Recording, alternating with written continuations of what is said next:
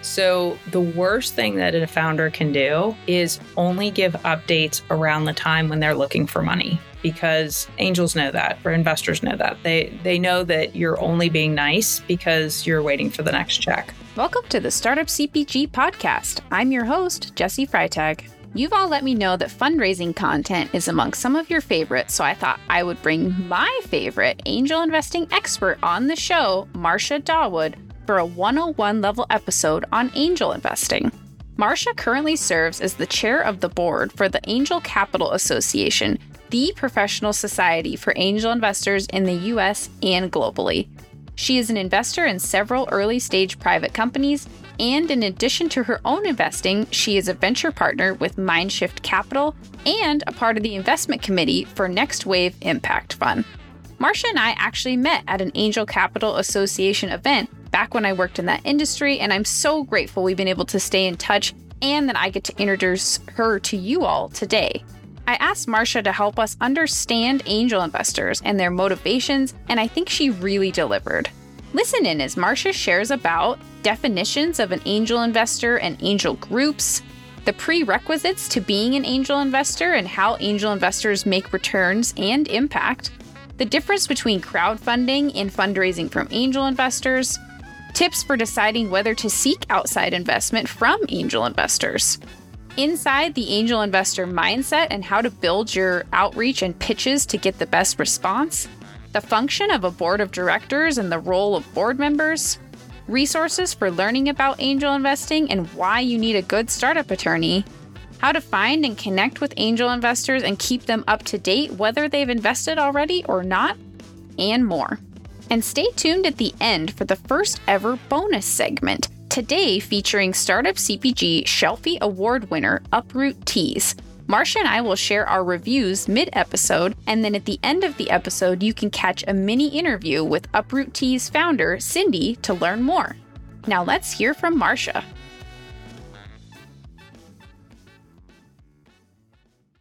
Hi, Marcia. Welcome to the show today. How are you? Oh, thank you so much for having me. I'm excited to be here. Good to see you again. Yeah, good to see you. I think you are the guest that I've had on the show that I've known the longest, I think, um, since nice. we met in like 2015 yeah, or so. I was say around 2015. Yeah. Yeah. So it's so nice to like see you and Marcia's been on my like personal podcast and just like has been an amazing connection over the years and just such a wealth of knowledge. So I'm so excited to share with our audience today all of the, yeah, Marcia's wealth of knowledge and just experience. And so, yeah, so happy that you're here today. Thank you.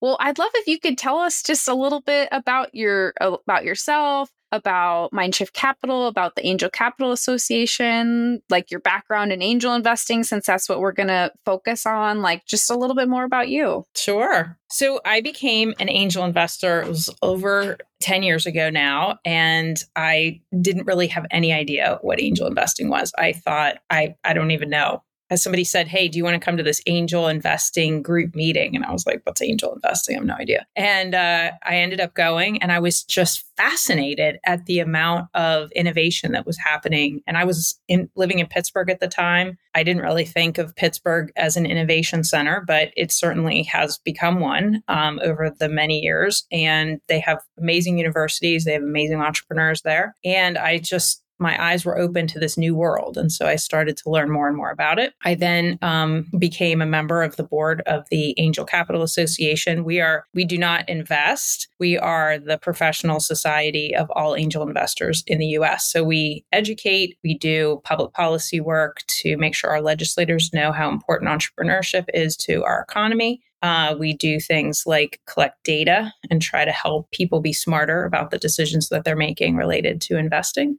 And then part of um, what the other part of what I do is with Mindshift Capital, we are a women led venture firm that invests in women led companies. And so I'm a venture partner. What that means is that I help to source some of the deals, especially here in the US, that are, you know, mainly, uh, of course, women led, but mainly tech. So we invest in food tech, health tech, ed tech, or fintech companies. Very cool. Because, yeah, if I remember right, Mindshift has a is a global fund. You source deals from all over all over the world. Yeah, primarily the Middle East, um, a little bit in Turkey, you know, um, Pakistan, even now. So lots of interesting things happening all over the world. Yeah, that's so cool. I think I think you say at the end of your podcast, which we'll we'll talk about um, as I'm a listener to Marcia's podcast, but I think you say uh, if you want to be the change in the world, invest in the change you want to see in the world. And so I love seeing you live that out as something that you say and then hearing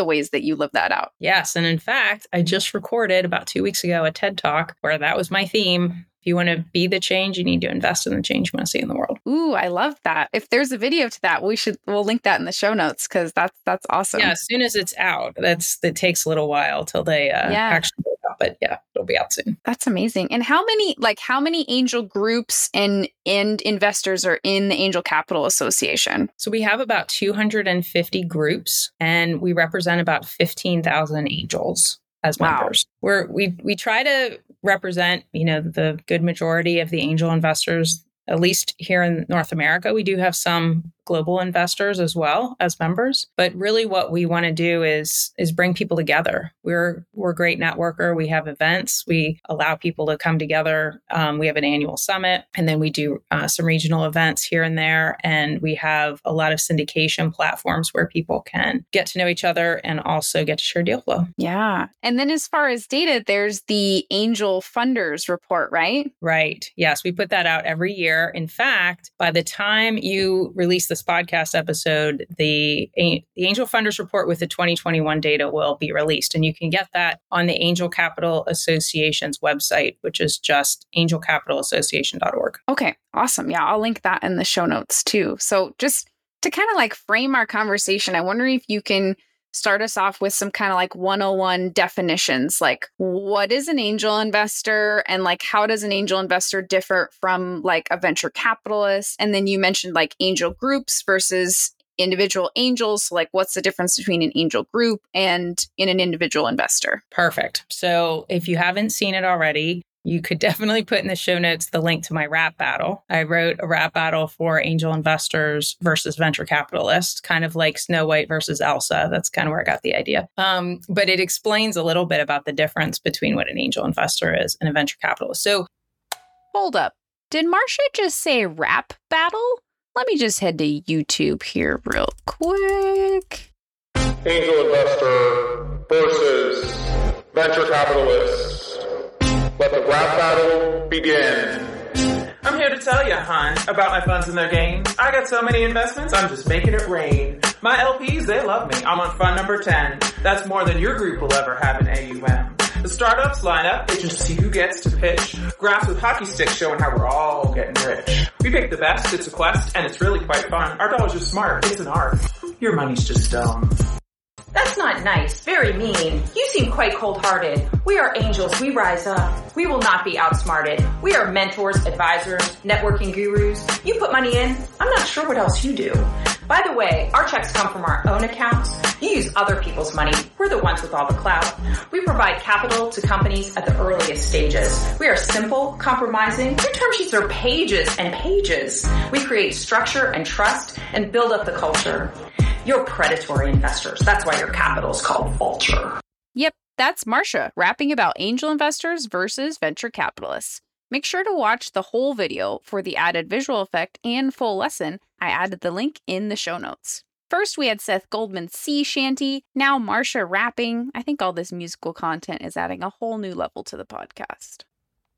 An angel investor is somebody who writes a check out of their own checkbook and invests into an early stage company or what's better known as a startup. And a startup um, can get funding from a lot of different places, but at the beginning, it's very, very hard because they're they're very young and it's pretty risky investment. They usually have to start with friends and family or people that they know or people who have a strong interest in whatever it is that they're building. Um, then, when they get to an angel group, an angel group is a more sophisticated version of angels pooled together. Um, they've kind of established themselves in one particular area or one particular sector, and they invest together. And always great to be dealing with an angel group. Sometimes you can they're hard to find. Sometimes you can find angels who are super wealthy and they might write bigger checks. But at the end of the day, you know, most angels, they don't have a lot of disposable income to put toward this asset class. And we always tell people to be very careful about how much money um, they're putting into alternative assets. Alternative assets could be anything like real estate, wine, um, anything that's not like a publicly traded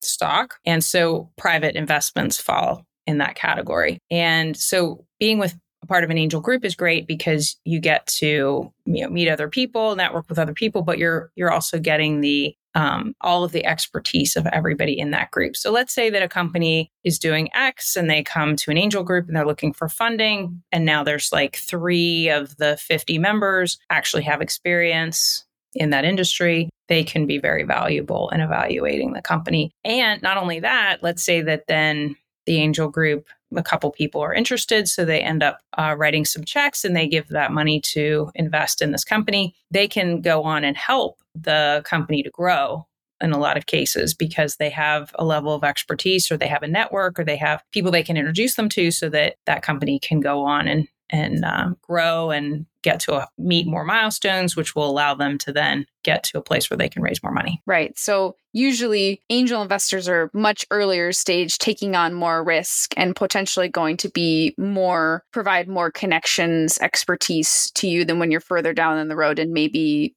raising like institutional sort of capital. Exactly. And, you know, VC money is great uh, when you're at that later stage and, you know, you have um, more product built out. You know, they're not going to come in at the very earliest of stages. Now they have some some of them will have like a seed fund they call it where like SEED where you, know they might pick some companies to invest in early on, but for the most part, it's angels that are investing early. In fact, I've heard the statistic thrown around that like at least 90% of the deals that venture capitalists invest in actually come from angels investing first. Wow. Yeah, that's very interesting. And so for an for an angel investor, like what what does one need to to do to become an angel investor? Because i think that's something you talk about on your on your podcast of helping people realize that maybe they can be an angel investor. So i think it's interesting to think about like who are angel investors and like what they're what it takes to be an accredited investor per se. Can you talk a little bit about that? Sure. So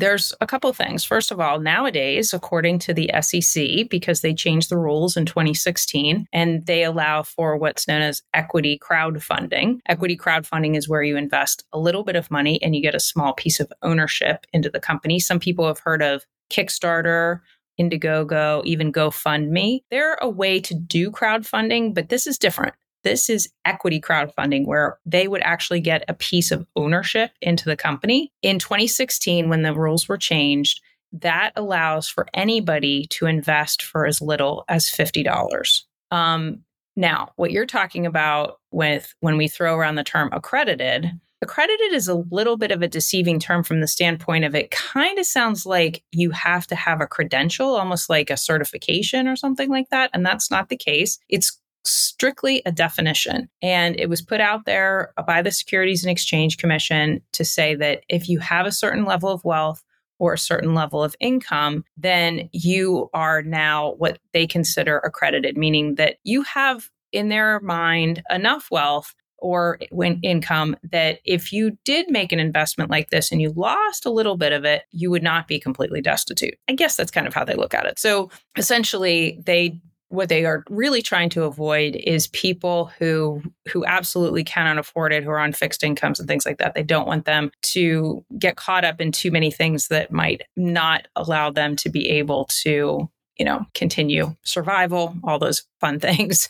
Uh, we want to make sure that they're taken care of. So the public markets are very regulated. If you invest in a stock, you can get all kinds of information about that company. The private markets are not regulated in the same way. And that's why we have these um, rules around that the SEC's put these rules around actually making investments. Right. So with like the crowdfunding rule that you mentioned, does that, so, you know, when we're talking about seed rounds, series A, like does that rule impact any of those types of raises or is that you know, a different kind of set of, you know, a different raise that you're actually doing when you use what falls into those guidelines. So, without getting too technical, because there's all these um, regulations around how you end up raising, there's Reg D and Reg A, Reg A plus, Reg CF is crowdfunding. Um, it depends on the offering. Um, most of the time, if people are doing a crowdfunding campaign, an equity crowdfunding campaign, they'll do that. And then maybe later or even or before, they could do uh, where they're raising a priced round, we call it, where they would, you know, raise like let's say a seed round, and they would have accredited investors come into that. So they're they're different offerings. Um, typically, it's not really the best idea to have them going on at the same time. It's confusing to the marketplace. So usually you would do one, uh, and then once that was done, you know, if then you'd hopefully have enough money to be able to hit some milestones and actually grow the business before you'd have to fundraise again. Right. And then how again, I like to think about what an investor's thinking about. So, like, how does an angel investor make money? Like, and then are they building out like a portfolio with a certain number of companies? Can you talk a little bit about like what that looks like from the investor side of how they're going to make a return? Yeah. So this is definitely risky, uh, a risky asset class. It's uh, you're putting capital to work in a very risky envir- environment with startups. But um, so that's why we talk about diversification. And diversification is super important. And it basically means that you want to expose yourself to as many possible options as you can get. And in a lot of cases, that means if you are an angel and you're writing checks directly to a company, that would mean that you would want to write to you know write many checks over a time period let's say 3 to 5 years maybe you know studies show that you want to have at least 10 maybe 15 even 20 companies in your portfolio at a minimum with um, then there's so that would be if you were um, a direct angel investor. You could also invest through funds. There's angel funds, there's VC funds. Um, nowadays, there are a lot of funds that you can invest in for, I'll say, what's considered a lower dollar amount. And when I say lower, I just mean typically um, in the past, when I'm, I'm talking like at least five, ten years ago, if you wanted to invest in a venture fund, you had to put in a minimum of at least $250,000, if, if not a million. And in in those cases, you know, almost everybody is getting knocked out of that. You know, we don't have that kind of money to be able to do that. So nowadays, though, with uh, angel funds, some cases you could put in as little as $10,000 and be able to diversify your portfolio and have maybe 10 or even 15 companies that you would have exposure to, as opposed to some angels will write checks $20,000 a piece I mean, that's a lot of money to, to get 10 companies in your portfolio. I mean, you'd, you'd now be investing at least 200,000. So, you know, when you're thinking about it and the the risk factor, it's it's kind of like it's like anything. You want to make sure that where you have a lot of risky assets, you're keeping that as a small amount of your investable assets and then in the other the other money that you're investing you will put into you know all different types of things. You work with your financial planner on that or you work with you know a um, platform like e-trade or fidelity or anything like that and they'll give you a lot of options you know based on your risk profile. But i would say that angel investing is probably much higher end. Now with risk can come reward. Um, even though there are a lot of companies that do go out of business or they don't make it they run out of money number one reason why a startup doesn't make it is they run out of money um, there can be some big hits. And you know people you know, the big ones are the ones that we hear about like uber google apple you know people invested really early days in that and you know became like cajillionaires. But um, more realistically is you if you're an angel investor and you're in it for the long haul meaning that it does take five seven ten years for a company to exit you would probably have um, you know depending if you have a diversified portfolio you could have several companies that would return maybe two or three times the money that you invested that's like what we would consider to be a really good uh, return. Um, you hope that you're going to have one company um, in the group that returns maybe like a 10 or 15x. And if that's the case, great. But if the number one reason and the only reason that people are investing is for a financial return, then you're probably in the wrong business doing angel investing because they do want to invest in the change they want to see in the world. They want to help uh, entrepreneurship thrive. They want to see the types of innovation that's happening. Um, you you can't have innovation without risk. It's just it's not going to happen. We wouldn't we wouldn't be in the country we live in and be for people to be able to think up and try to do anything they want to um, if it wasn't risky. So there's a lot of risk, but there can be a lot of reward. Yeah. Yeah, that's super helpful. And for you mentioned an exit, like for angel investors and investing in general, are there other scenarios other than an exit that an angel investor makes a return, or is that the primary method? Like, curious about that piece. That is the primary method um, most of the time. And it's not because the companies go public.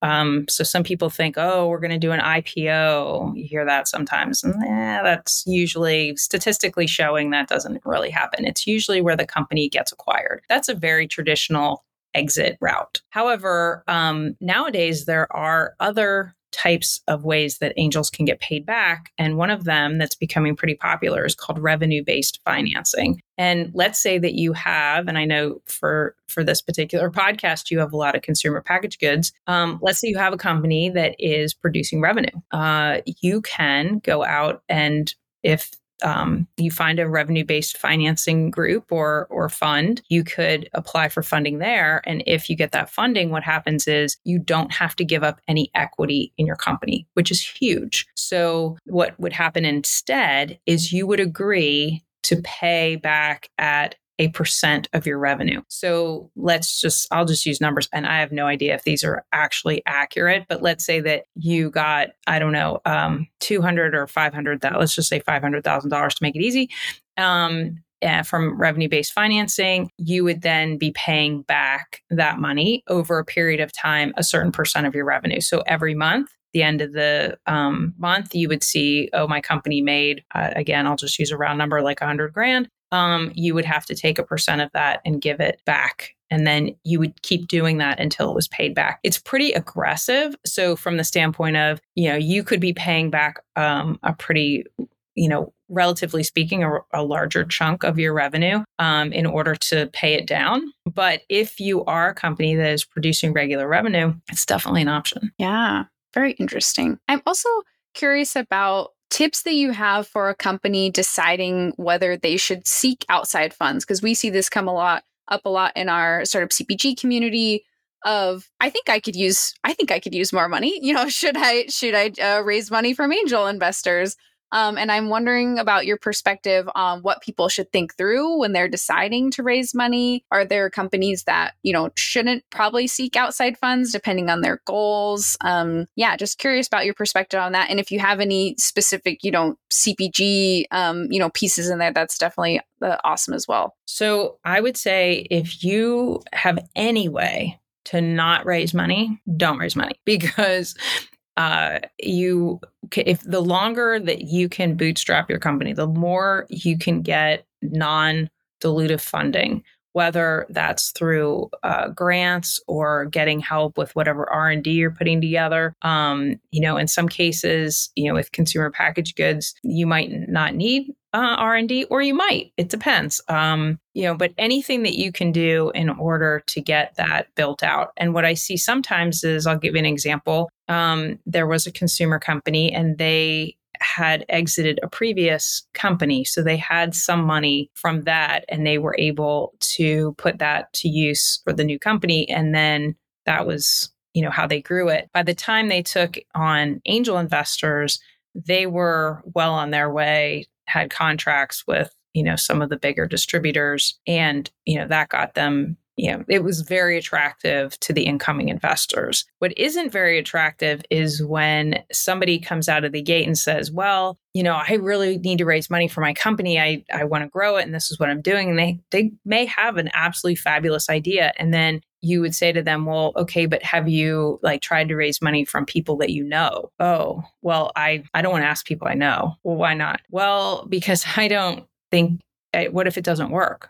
Okay, but you, so you're okay to take money from angels, but you're not okay to take money from people that you know. That's like a, a bad sign. Yeah, yeah, that makes sense. Um, and then like I think I've heard you talk about like the the team, like the team when you're looking at a co- company that's raising funds and that you're looking for maybe even first of all a team. But can you talk a bit a little bit about that team piece? Yeah, the team is, you know, you, you hear people say, oh, we're betting on the jockey, not the horse. You know, people can have a fabulous idea. And if they don't have the right team to take it to the finish line, it's it's not going to go anywhere. So, or you could have like a pretty good idea, but if you have the right team, chances are you're going to end up pivoting at some point in your business and doing something a little bit different than what you started with. So if you don't have the perfect product at the perfect time with the perfect market, that's okay. But you really need to just get out there and get started, and you need to be surrounded with the people that complete the team. So it can't be all engineers that are trying to run a company. It can't be all visionaries who are trying to co- uh, run the company, and it can't be all of the salespeople who are trying to run the company. You need a little bit of all of that in order to get to the finish line. Yeah. When you when when you take on outside investment money. Also when as the founder and you know this company has been yours up to this point potentially and wholly yours is it also something to think through that maybe someday you won't be CEO like you know this adding outside funds is going to add outside perspectives like maybe you won't lead this the whole time now that other people own it like i'm curious about the mindset to kind of think through of as you're adding other people that now own something that you originally created yeah, I mean, that's definitely something to think about. You know, the good, good CEOs out there will be able to run their company and take it you know to a certain point and then they're going to know when they don't have the level of expertise to take it farther. But if they take it that far and they're really working with their investors and they're keeping that line of communication open and they're working with their board um,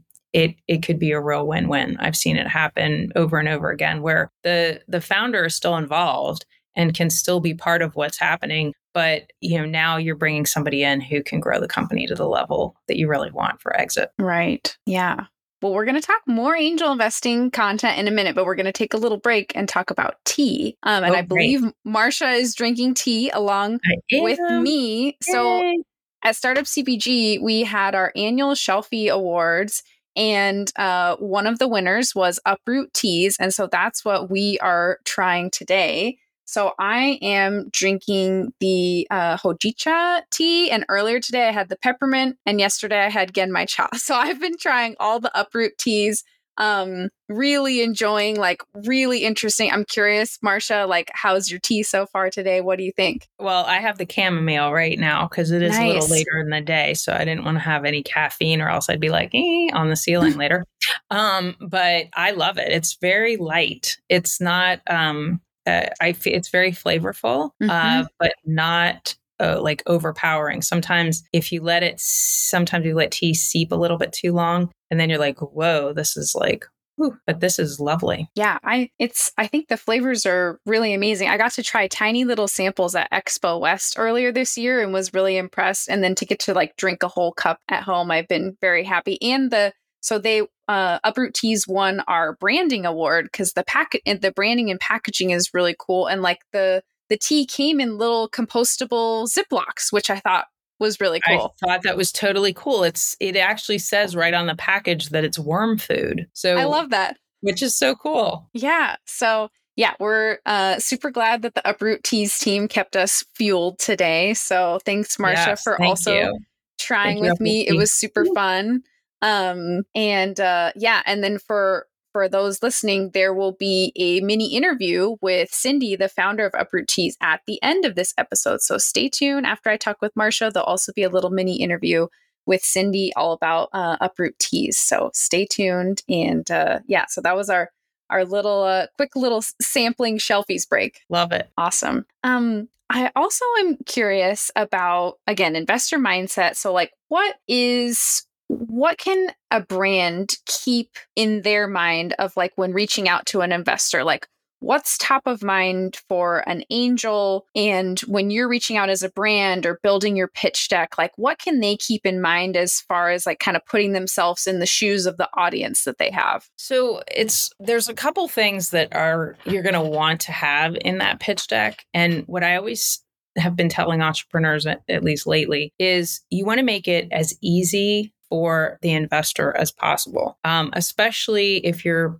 if you want to pitch to an angel group, you know they get inundated with a lot of information. Usually, you have to go through their how you know whatever their upload process is where you upload their upload your information as a company to potentially get funding. But I'm telling you, I really think that short videos, if people haven't used Loom yet, I would I love that uh, application. It's fantastic. You can literally make a five minute video. It's free. You can make a five up to a five minute video, and then you just can give people the link you could walk somebody through your pitch deck in five minutes and at least give them enough information so that it's like a teaser. You're never going to give them all the information in five minutes. And that's not the point. The point is to give people enough information to want to sit down and learn more. Because if you're going out initially and you're just trying to get people's attention, trying to get their attention with 60 minutes worth of content and like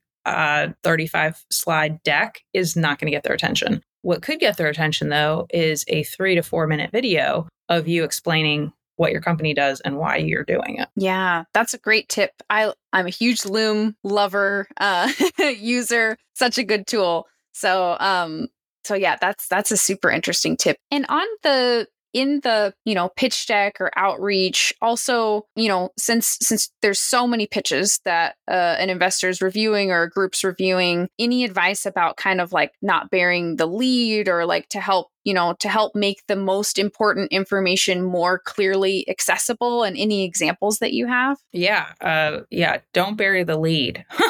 It's a good point that you just made. Um like at one point i remember i was this was a while ago but i was listening to to a pitch and they probably had maybe seven or ten minutes that they could pitch. And so i'm sitting there i'm listening. It was a good four or five minutes into the pitch that they mentioned that they had like a really big contract that they just signed with some big company like Walmart or Target or something like that. And I was like, oh, I would. And then I'm sitting there thinking to myself, well, I wish I would have been paying a little bit more attention. For the last four or five minutes, I was more thinking about like what's for lunch and, you know, those types of things. And now I was like, oh my gosh, you know, why why did they wait so long to give you know this really big piece of information? So i would start with some of the really big hot things that are happening with the company and then get into you know the details. But usually a good pitch deck will start with what problem are you solving and how are you solving it? And you don't want to be a solution in search of a problem. You want to have an actually big really big hairy audacious terrible problem that you're solving and then you can help find the solution. Yeah, that's I think that's super that's really helpful perspective to hear too cuz I think when when you're in it day to day and it's your brand it feels very important and it is very important it's your life but when you're reaching out to other people you're seeing hundreds maybe thousands of deals and you you can't you can't give them all you can't read all the details of every one or there'd be no time left in a day. You would need some sort of time turner or something. So making right. it easy for people to see if they want to learn more and and and go into more detail and see if it's a it's a fit that's that's very helpful. Yep. Um also in in general are angel investors when you're working with an angel investor are you usually is there going to be a board of directors involved? Or angel investors sometimes going to sit on the board or forming a board of directors as part of a as an early round? I'm curious about that piece. Yes um, that's a big part of it. And if you want to know more about that you should check out barbara Barbara Clark's book, and I'll give you the link when we are done here. But she oh, cool. wrote a whole book about building your business through building your board and knowing your board. And it is super important, especially at the earliest of stages, because you need those people to be helping you. You should not look at them as like the enemy or that they could potentially fire you or anything like that. Uh, it's more about putting the right people with the right balance on the board of the things that you need. So, um, the really good uh, startup founders that I've seen have looked at what they needed as far as board members and put together a right mix. Usually at the earliest of stages, it's the founder, maybe one other person from the company, and an investor. And then when you get into like a series A round or maybe a tiny bit bigger, but you're still pretty small, you might have a five person board then, two people from the company, two people in um, representing investors, and then one person who is a uh, you know like an independent or or somebody that would be almost super specific to the industry that you're in. Yeah. And when you sit on the board of a company, what how like how do you view your role? What do you think about when you're sitting on a board or staying in touch with the uh, with a company that you've invested in? Okay, so there's three things. The only three things that a board member should ever worry about at every single board meeting. Number 1, and I'll go in order of least importance to most importance. Number 1, do you need to change out any of the management team, including the CEO? Do you need to fire the CEO? That's one thing you need to be thinking about. Number two, when and what and how are you going to exit this company? It should be talked about at every board meeting, whether it's you think an exit is going to happen in 10 minutes or 10 years. And the number one, most important thing that any board member should be dealing with at any given time is making sure that that company does not run out of money. Yeah, that's very helpful. Because it is not like being on the board of a public company. It's not like being on the board of an established company. It is literally like being on the board of something that is just going crazy all the time because that's the way startups are. It's just, it's a constant craziness. And it's really important that the CEO and the board have a good relationship and that the CEO feels comfortable to be able to say, hey, this is happening or that's happening. And they also, the CEO also needs to take direction from the board if they're saying, hey, you know what, it seems like your burn rate's too high, you've hired too many people, or you haven't hired enough people, or you're not growing fast enough, all of those things, those are conversations that you should be having every step of the way. Yeah. Is there anything that you really like to see or or even they could be things that you didn't like for as far as staying in touch with companies that you've invested in in as far as like regular updates, you know, whether or not you're on the board, but just kind of any best practices for keeping your investors up to date with what's going on. You kind of mentioned like some the importance of transparency and being able to share really what's going on, mm-hmm. but wondering what that can kind of like practically look like if there's good cadences or you know, just things that you've seen that you're like, oh, I really like staying in touch with, you know, a company when they do XYZ. Yeah, that's a really, really, really good point. So, the worst thing that a founder can do is only give updates around the time when they're looking for money because angels know that or investors know that. They they know that you're only being nice because you're waiting for the next check. The best founders I've seen are the ones who communicate at a minimum on a quarterly basis and it doesn't have to be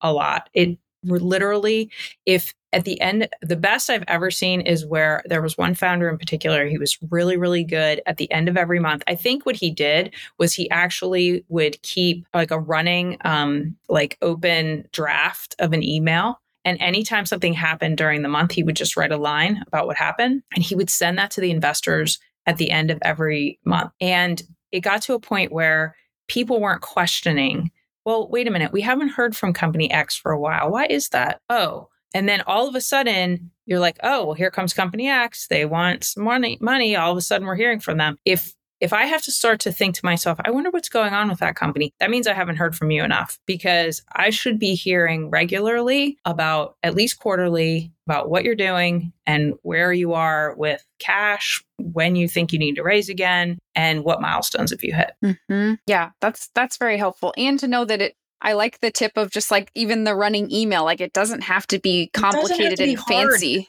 yeah, people are like, oh, I have to do newsletter. I have to do this big update letter. I have to like put all these financials together. I mean, that would be great. But at the end of the day, we get it. Entrepreneur's life is crazy life. And so being able to just keep communicating and keep those um, those communication channels open because you know what? You're always fundraising. Even if you're not fundraising, you're always fundraising. So you want to make sure that you're keeping all of your investors informed. It's going to make your life a whole lot easier down the road if you want to, you know, open another round later on. Mm-hmm. I'm also wondering about uh, like resources since since you are with an organization that has has developed and has so many resources both for angel investors and for entrepreneurs i constantly am send, sending people to the entrepreneur knowledge center, center on the aca website but i'm curious about you know if, if a founder if you're raising money for the first time or even if you've raised an early fund and you're trying to just kind of you know you're trying to figure it out like should i do a priced round or convertible note or you know just trying to kind of get the lay of the land understand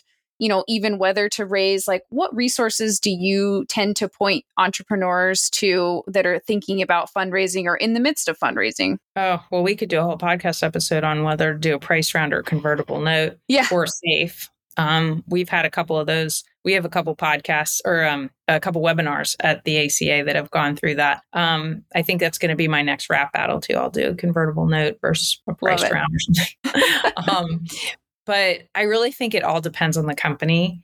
And if you are a startup company out there and you're pretty pretty early and you don't have a lawyer that is an expert in startup law, stop everything you're doing right now and go get a lawyer who is a startup attorney. Do not use your friend's brother's sister who is a lawyer who just happened to help you out because she's in family law and she heard about startups before. No, no, no, no. Don't do that. I've seen too many people mess up how they form the company, how they develop the company, and even when they first start fundraising. It's going to be different for every company. Priced rounds, convertible notes, there are a lot of factors involved. It depends on the type of industry, the type of company. Like I said, we could do a whole episode on that. Um, but I think it's really, really important that you have a good relationship with a, an attorney who can help you think through what it means for your business. Yeah, that's that's a great that's a really great tip. And then yeah, there's so much just good how to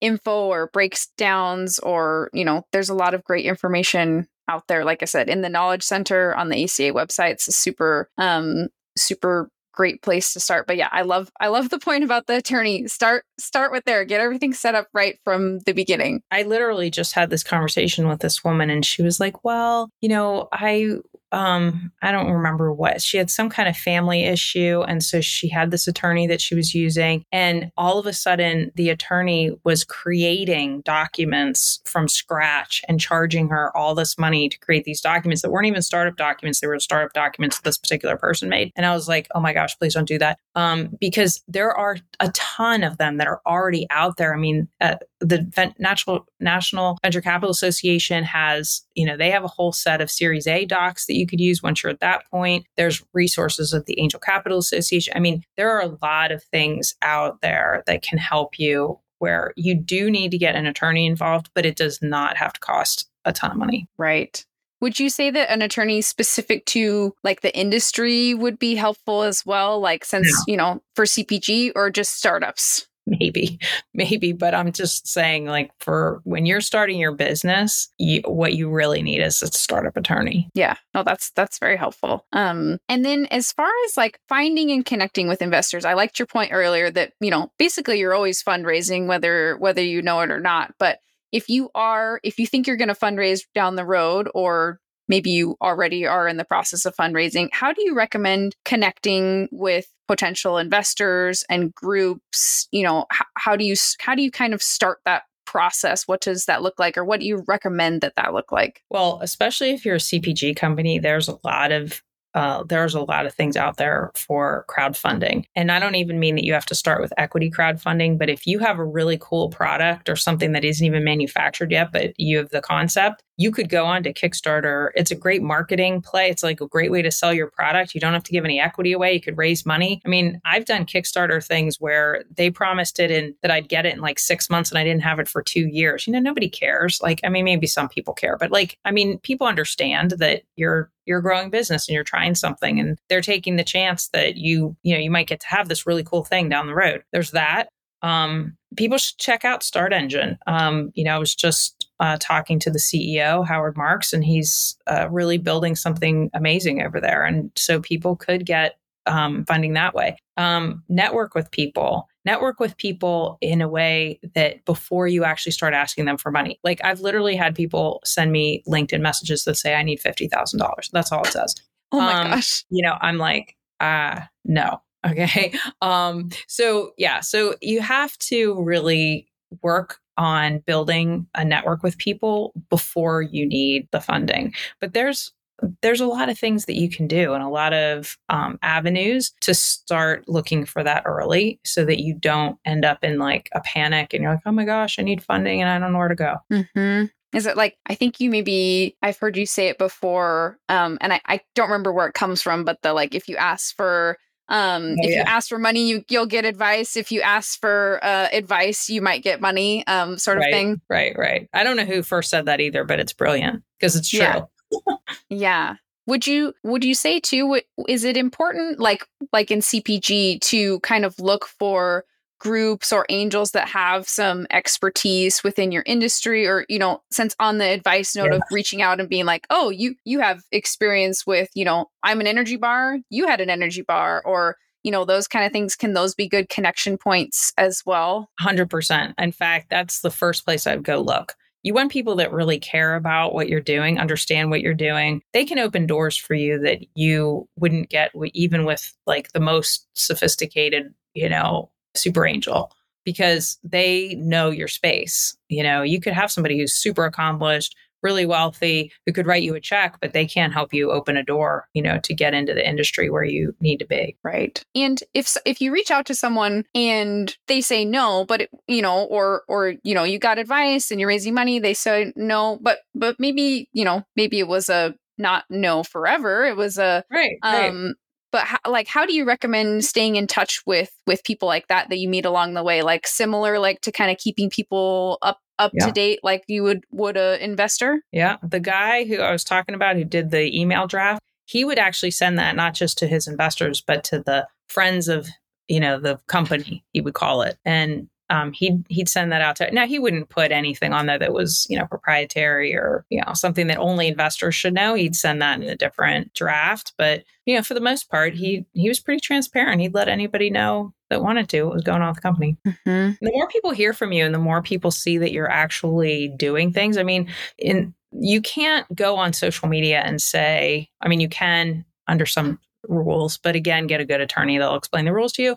Um, but you know in a lot of cases you can't just go onto social media and be like hey i'm fundraising give me money. Um, that's kind of frowned upon by the sec so but what you can do is you can keep telling people about the milestones you're hitting with your company. If you, you know, were featured in a magazine or because your comp- or because your product's really cool or you won an award or you got you know written up in an article i mean all of those things and and just showing the consistency is letting people know oh my gosh i've i've seen you everywhere i i don't i don't pretend i don't i certainly don't look at myself as somebody who's like really good with social media at all but I've got people tagging me and things on LinkedIn and everywhere. And, I, and then I'll see somebody and they'll be like, Hey, I see you all over social media. I'm like, Really? I'm like, I don't feel like I'm all over social media, but enough times that you're, you know, sh- showing kind of what you're doing, people's perception is reality that, that you're, you're out there, you're getting things done. Mm-hmm. Yeah, we recently had Paul from Orabora on the podcast talking a little bit about their fundraising journey, and he was saying that he's had people that he's met, and like for years that he just kept them on the email list, and you know maybe you'd ha- you'd answer a question, you correspond a little bit, and then it's just years down the road that they're like, you know what. I'm going to jump in on this round. I've seen what you've been doing over these years, and, and now it makes sense for me. That's exactly right. In fact, you know, I several of the companies that Mindshift invested in, we've known the founder for years, sometimes five, six years before we made an investment. Yeah, that that makes sense. Um, well, I would love to, you know, tell us a, a little bit about your your own podcast because I, like I said, I enjoy your podcast. I was listening to an episode yesterday. Um, so yeah, tell us a little bit about that. So it's called The Angel Next Door. There's a lot of podcasts out there to help entrepreneurs and talk about entrepreneurship, but we don't get to hear a lot about how people became angels and why they're they are angels and then how they kind of fit into the ecosystem. So that's kind of what I'm trying to demystify. Um, I would like it if everyone was an angel investor in some way, shape, or form, whether it's by investing with money, investing with time, investing their expertise. There's a lot of ways that people can help startups, and startups need a lot of help. you know, founders can be great at their big idea, but sometimes they're not so great at the business part. Sorry. Um, but, you know, they need help in a lot of ways. So, what I'm trying to do is get people to know more about this, get to know how they can help um, founders, how they can get more connected, especially women, people of color. We're not going to change the amount of funding, the abysmal amount of funding that goes to underrepresented founders until we get more people sitting at the table writing the checks. Yeah, yeah. And on that, Um, I think you're also um, involved with like the Next Wave Impact Group and SheEO. Mm-hmm. Can you talk about a couple of those organizations as well? Sure. So, Next Wave Impact Fund is a fund that was put together to invest in impact companies, meaning helping people and the planet. Um, and we were a group of women who came came together and pooled our money in order to invest and we invested in 15 companies we've had three exits already which has been amazing um, and yeah and there's a lot of companies that are doing just amazingly well. So that's a great um, a great example of a good success story of people coming together at, and really looking at a cause and getting a financial return which is a big deal. I really have kind of a I, have a hesitancy towards using the word impact sometimes because people think impact means um, charity and it's not it means impact. It means they're doing something big and awesome. And uh, so to show that we can make an impact and we can get a return to me is a huge deal. And um, we've been able to do that at Next Wave. Alicia Robb put the fund together and it's just been incredible. Um, and then um, SheEO is a little different. SheEO is a nonprofit. They they have people who come and they donate money, and then what they do is they uh, lend out the money at a zero percent interest rate to companies but also super super cool concept. Yeah. Yeah, very cool. Again, love love seeing the way that uh that you're living out investing uh in the change you want to see in the world. So that's those are super cool organizations to to check out. Totally. Yeah. Anything else you want to to share on um yeah, about uh, the Angel Capital Association or anything that that we that we missed? Well, anybody who's interested in education or learning more about angel investing, we are going to be having a um, a demystifying angel investing webinar. It'll be on December 15th at noon Eastern Time. Uh, you can find out more information on the angelcapitalassociation.com website. Um, if you're listening to this after the 15th of December 2022, that's okay too. You can still go on to the Angel Capital Association's website and you can get a link and, and watch that webinar. It is free. We do have other webinars and other uh, education things. Those are um, paid, but definitely a ton of information within the Angel Capital Association that I encourage everybody, entrepreneurs, angels, anybody can check out and get a ton of information. And then, yeah, I think you've hit all my my hot buttons. I really think that people need to know more about what what angels do, what entrepreneurs do, of course, because angels wouldn't even be necessary if entrepreneurs weren't around. Um, and really just getting to know about the super cool things that are happening in the world. I worked in corporate America for about 16, 17 years, and I was fascinated when I started to go to angel meetings and learn about the different innovations happening right in my own backyard. So I encourage everybody to just check it out. And nowadays you can just do it on your phone. You can go to a you go to startengine.com or any of these crowdfunding, equity crowdfunding platforms or even Kickstarter and learn about some really cool things that are going on. Yeah, it's so incredible. So, well, thank you so much, Marcia. This was delightful. You shared so much amazing wisdom, and I'm so excited to share this episode with our community and just really, really appreciate your time and then also just all you do in the world for the startup community for the angel investing community so so glad that you know you could sit down with me and drink some uproot tea together and uh, Yes. and yeah Cheers. cheers Thanks, Jesse. Don't head out just yet. Keep listening for a mini interview with Cindy Lee, founder and TEO of Uproot Teas. You won't want to miss learning out one of our amazing Shelfie Award winners who is making change in the tea world. Hi, Cindy. Welcome to the show today. So excited to have you here. How are you? Hi, Jesse. Thanks for having me. I'm good. I'm just sipping my morning peppermint tea, um, having a cozy morning and excited to chat today. Yeah, I'm so excited to chat with you. It's nice to see you again. I got to meet you in real life at Expo West in the organic Mhm. tent, which was so fun. And that's where I first got to try your teas. And this morning I'm drinking chamomile in my Baymax mug from Disney World. So I love that. I love that. I am a huge fan of all of your teas. I think my current my current my favorites change, but uh I think the Genmai Cha is currently probably my like go-to, but I love them. I love them all. So it's just I love you having you here. much. And like I am just such a like tea nerd. So it's such an honor to get to Oh. talk to someone that's a, a TEO and like a you know, someone that like loves and knows about tea. Like, oh, like I yeah, I'm just a, you know, a geek here for all the tea the tea knowledge. Well, I'm so happy to get to talk to you as well because, you know, a lot of people will tell me what their favorite of my teas is. And for some reason, not too many people say that the Genmaicha is their favorite. Um, and I think it's one that is so special and underrated, especially in the US. I think Mhm. you know, everyone knows black tea, green tea. Hojicha is kind of having its moment in urban cafes, but Genmaicha, I feel like, is on the up and up. So I think you're early on the trend here. Nice. I, I I I feel cool. I'll do my part to spread the word that it's uh Yeah, that it's delicious.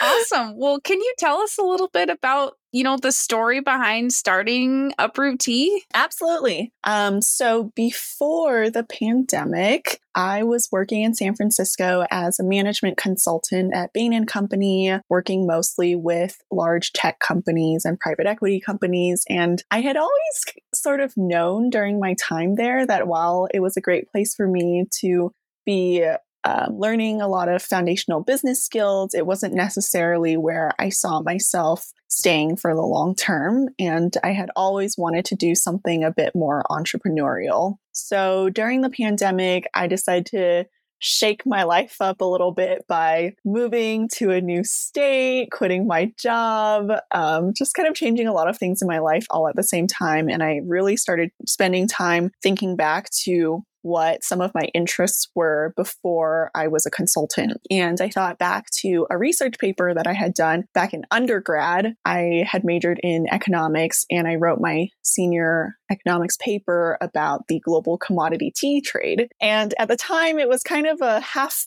fun project, half just getting to know the background of this commodity product that I had loved my entire life. Coming from um, a Chinese immigrant family, my parents used to bring bags full of loose leaf tea from China to our home in Los Angeles every time they went back to their home country. Um, and I just thought it was so funny that whenever I went to grocery stores or cafes and restaurants, they don't really serve loose leaf tea unless you're going somewhere like a high tea, very fancy, posh type of place. Um, but there wasn't as much uh, loose leaf tea culture um, in the in the kind of same environment that I saw whenever I went to visit China, which is just a place to, you know, a tea house is a place for people to just connect, to just slow down with each other and just share a warm beverage. It could be very casual, it could be very long. Um, and so I thought that was just really interesting when I was choosing that topic for this economics paper. And I was really surprised to find out that there's this long, interesting history of um, the global commodity tea trade being set up, and the whole supply chain was something that I was fascinated to learn about. And just the fact that the tea crop passed through hundreds of people's hands before it finally got to the consumer, and that the price of tea wasn't determined by the farmer, the person growing and producing it, but rather by global auction houses and then distributors and exporters and importers. And I just thought that, you know, there must be a way to get consumers tea that was not only fresher and better quality, but also had a more traceable supply chain so that consumers could learn more about where exactly their tea is coming from. And, um, you know, during this time of living in San Francisco, working as a consultant, I actually got very involved in my farmers market communities. I started volunteering for um, farmers markets, just packing curbside veggie boxes during COVID. And I got to know a bunch of the small food vendors at the farmers markets and kind of getting into the SF scene of artisanal, uh, you know, single origin goods, whether that's things like chocolate or coffee. And I just saw all of these um, really interesting business models where they were doing something that was more direct trade with the farmers and producers. And there's a lot more tra- traceability and transparency in the supply chains. And not only is that, you know, a good ethics, but also it makes the consumer so much more engaged in the stories of the brand and where the products are coming from. And I thought that was so cool. So going back to then, you know, deciding to uproot my my life, pun kind of intended. uh, I uh, then was like, okay, I was so interested in this tea research I had done before. Why don't I try to take it one step further and see what it's really like to be a tea farmer? And I decided to go work on a tea farm for a month in Hawaii. And I was on Maui working with a really, really small um, family owned, sustainable, regenerative farm. And it was really cool to learn not only about the whole process of producing tea, um, that was just mind blowing to learn more about. It was also really cool to see what does it mean to be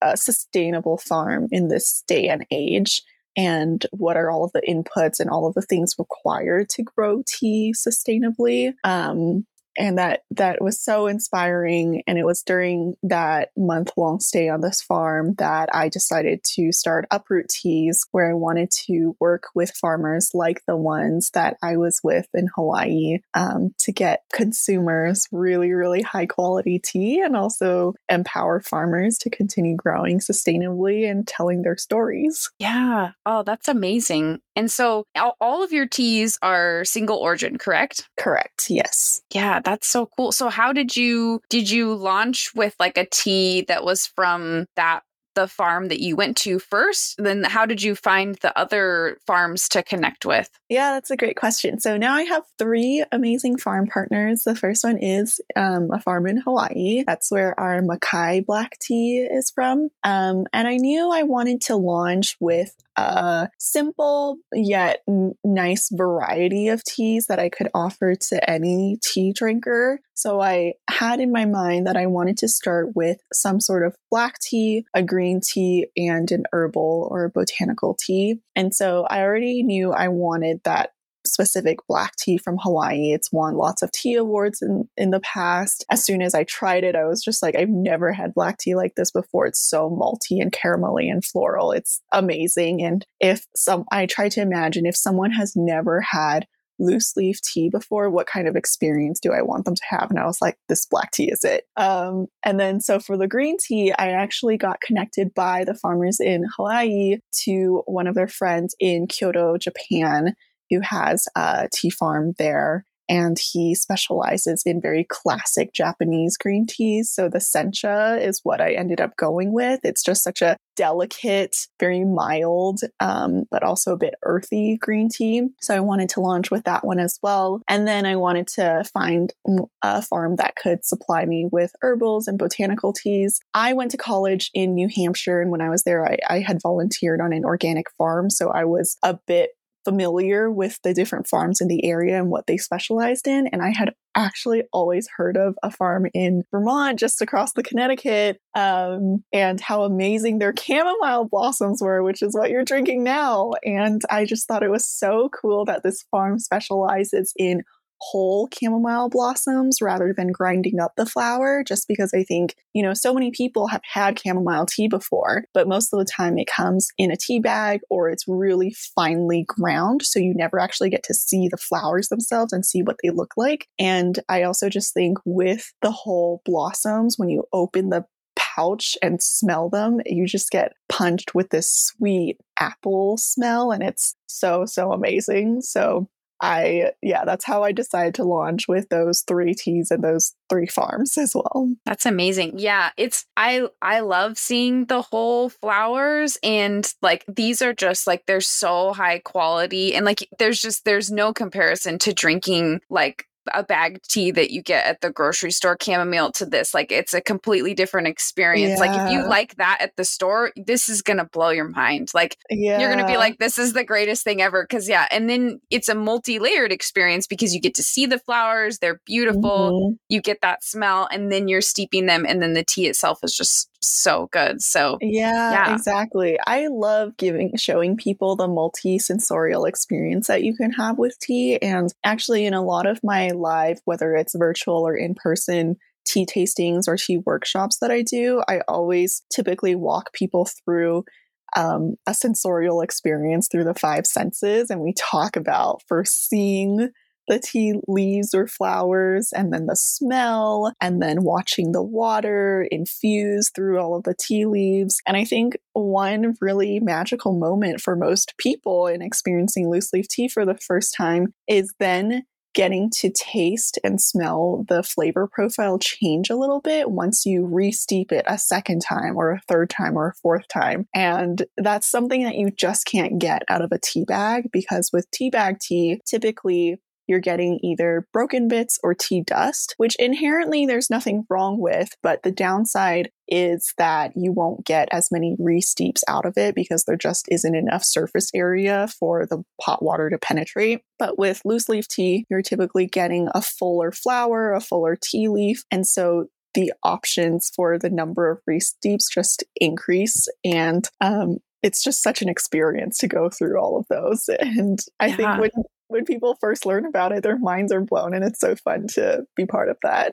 Oh yeah, yeah, that's yeah, it's amazing. And when I when I had when I kind of like switched to loose leaf tea, it was just it was such a game changer. Like I went from being someone that like kind of like tea to being borderline obsessed with tea and having a tea nook in my house. So you know, like it, it really it really changed the game. Same.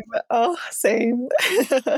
and I think it's always so funny because you know there are so many more people in the U.S. now who are really into specialty coffee, and it's been so inspiring actually from a tea lovers perspective to watch this third wave coffee movement and watch that accelerate during the pandemic as well, where a lot of people got really into, you know, home cafe and making the perfect latte at home and having all these tools and gadgets and getting really into single origin beans and specific kinds of roasts and all of that. And I really think there is a, an opportunity for tea to take the same sort of cultural nuance to that level. Um, and there are tons of cool tea gadgets that you can have. There are tons of different roasts of tea that you can get into, different, you know, origins. And so I'm quite excited because I think we're on the precipice of that for tea. Yeah, I think so. I think so too. And when you launched, I think you sold out very quickly, right? Can you tell us yes. a little bit about that? Yes, absolutely. So I launched December of last year. So we're hitting just about the one year mark soon. And it was such a, in hindsight, you know, I didn't necessarily plan to launch in December. I wanted to launch earlier, but as you know, things just get pushed back. Um, so I ended up launching December 1st, 2021. And it was such a great time because not only were we entering holiday season, but you know, the colder weather tea is a pretty seasonal product. Um, it and you know, who doesn't like getting gifted tea? So we sold out of um, two out of the three types of teas that we launched with um, within the first two weeks. And so, luckily, you know, it was right before I was fulfilling all of the holiday orders. So we got them shipped out and then kind of had to regroup. I had to chat with all of my farm partners and try to predict um, what my inventory needs were going to be for the next couple of months. Um, but that was really exciting and really, really validating. And I didn't expect that to happen, but I'm really happy it did. Yeah, that's amazing. And I'm also wondering if you can tell us a little bit about the packaging because the packaging is compostable. It says right on it, I'm worm food, which I love. like, yeah, tell us a little bit about like finding that packaging and choosing that. And yeah, so one of the things that was really important to me was the compostability of the packaging. I just personally care very deeply about veering away from single use plastics as much as possible. And I think I'm lucky in terms terms of um, having a product that is very shelf stable. It's dry, it's lightweight, it's really easy. And so I think a lot of other product types don't have the luxury of going outside of plastics. Um, but since I had the option, I definitely wanted to do something that was compostable. And the reason, you know, I also had considered uh, materials that were recyclable versus compostable and ended up going with compostable because I figured even if someone didn't have municipal composting in their area, even if they ended up putting this in the landfill, it would still degrade much faster than, you know, anything else in the trash. And so I was comfortable with that. Whereas something that's recyclable may not biodegrade um, in a reasonable amount of time. So I wanted to do something compostable. And then I just did a lot of research on, you know, what are the differences between backyard and home compostable versus industrial compostable. So I decided I wanted something that was backyard and home compostable to make it really easy and accessible for everyone. And I am so happy I found um, I found these uh, amazing pouch uh, partner pouch manufacturing partners. They're called Elevate Packaging. I actually also got to meet some of those guys at Expo West. Um, they stopped by my my table at Fresh Ideas as well, so it was really cool to get to meet them in person. And I yeah, I love their packaging. I've tested um, composting it in my own home compost and can guarantee that it works. So um, yeah, I'm just really really happy that I have an accessible option like them. Yeah, that's amazing. And what should we be looking out for coming up next year with Uproot Teas in 2023? Um, anything that you're excited about, even if you can't share maybe all the details yet, um, or yeah, just what are you thinking about and what should we what should we look out for on the horizon? Yeah, absolutely. There are so many things I'm really excited about now that I have one year of actually being in operations um, under my belt. I feel like I've ironed out some of the kinks from the beginning, hopefully. Um, but I am really excited to be launching new teas with my current farm partners and just expanding the product line. So, um, just a couple of months ago, um, we had launched uh, two additional teas with our Japanese farm partner. Um, that's the Genmaicha that you mentioned before, and the Hojicha. And we also launched a peppermint leaf tea with our Vermont farm partner. And I'm excited to go back to my farm partner in Hawaii and figure out um, what are some good additional products that we can launch with them and just really building out a robust product line with these three existing farm partners first. Um, eventually, I would love to expand to have more farm partners, but you know, as you know, supply chain is is a tough one. And so each additional farm that i add is it's a, a whole new supply chain. Um, so for now we're going to be working with our our and supporting our three existing farm partners and just expanding the product lines. And um, i'm excited to be putting together um, more of an experience kit um, where you know the idea is that you can choose to purchase a kit that's for one or a kit that's to share with friends and family. So the uh, kit that's for one would come with a really cute mug, a strainer, um, a selection of teas, um, and probably a you know a scooping spoon, and all of that would just be like beautifully branded and all tied together. And then the tea, uh, the kit to share would come with its own little teapot or a press, you know, some sort of device that could hold a lot of tea when you're making a lot at once, as well as several different mugs or cups, um, and then a selection of teas as well. And so I'm really excited. I just love the customer unboxing experience and opening and seeing something so beautiful that makes people really excited to incorporate this into either their daily routine or a special experience. And so that is something we'll definitely be working on um, in 2023. Amazing. And are you going to be mostly focused on e commerce or are you going to be doing some retail expansion as well? Yeah, great question. Um, the plan is to focus mostly on e commerce still, um, although we do have a wonderful array of 20 ish um,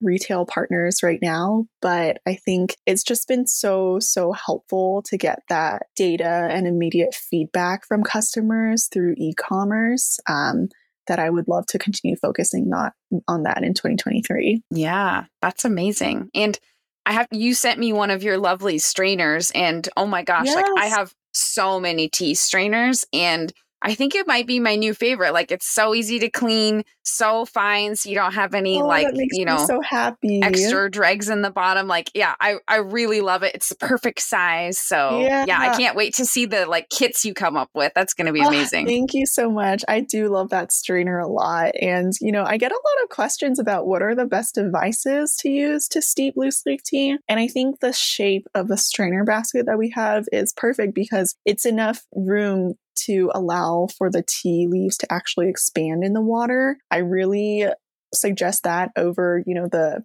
the medicine ball type of um, steepers because they kind of just don't give the tea leaves enough room to really let all of the flavor out. So I, yeah, I love our strainers. Amazing. Well, I could talk with you about tea all day, but we should we should probably wrap it up here for for this particular segment. But I'm so glad that you came on the show today. So grateful for you sharing um, your tea with me and sharing more of your story, and just excited to keep cheering you on at Startup CPG um, and continue to see Uproot Teas grow. So thanks so much. Amazing. Thank you so much, Jesse. Thanks for having me. To learn more about Uproot Teas, go to uprootteas.com or follow uproot.teas on Instagram. Cindy also created a special discount code just for our listeners, so use code StartupCPG at checkout for 10% off your order on her website. Thank you for listening in today. I'm so honored you joined me for this conversation, and I love hearing from you all with feedback, suggestions, or if you just want to say hi at podcast at startupcpg.com, or you can find me on LinkedIn. If you liked this episode, we'd love for you to share it with a friend or colleague, subscribe so you don't miss future episodes, and maybe even leave us a five star review on Apple Podcasts. If you aren't yet in our Slack community of founders and experts, we'd love to see you there. You can get the free invite at startupcpg.com and find all our other awesome resources there, like webinars, databases, the blog, the magazine, and virtual and in person events.